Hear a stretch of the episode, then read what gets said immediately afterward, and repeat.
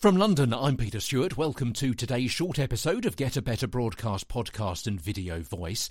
The uh oh sound. Now, briefly, these brief episodes over the next week or so, because I'm really fascinated by this area of phonetics, let's take a look at how different English language word sounds are formed and by what, sometimes very small changes in what articulators. A series of really short podcasts over the next week or so.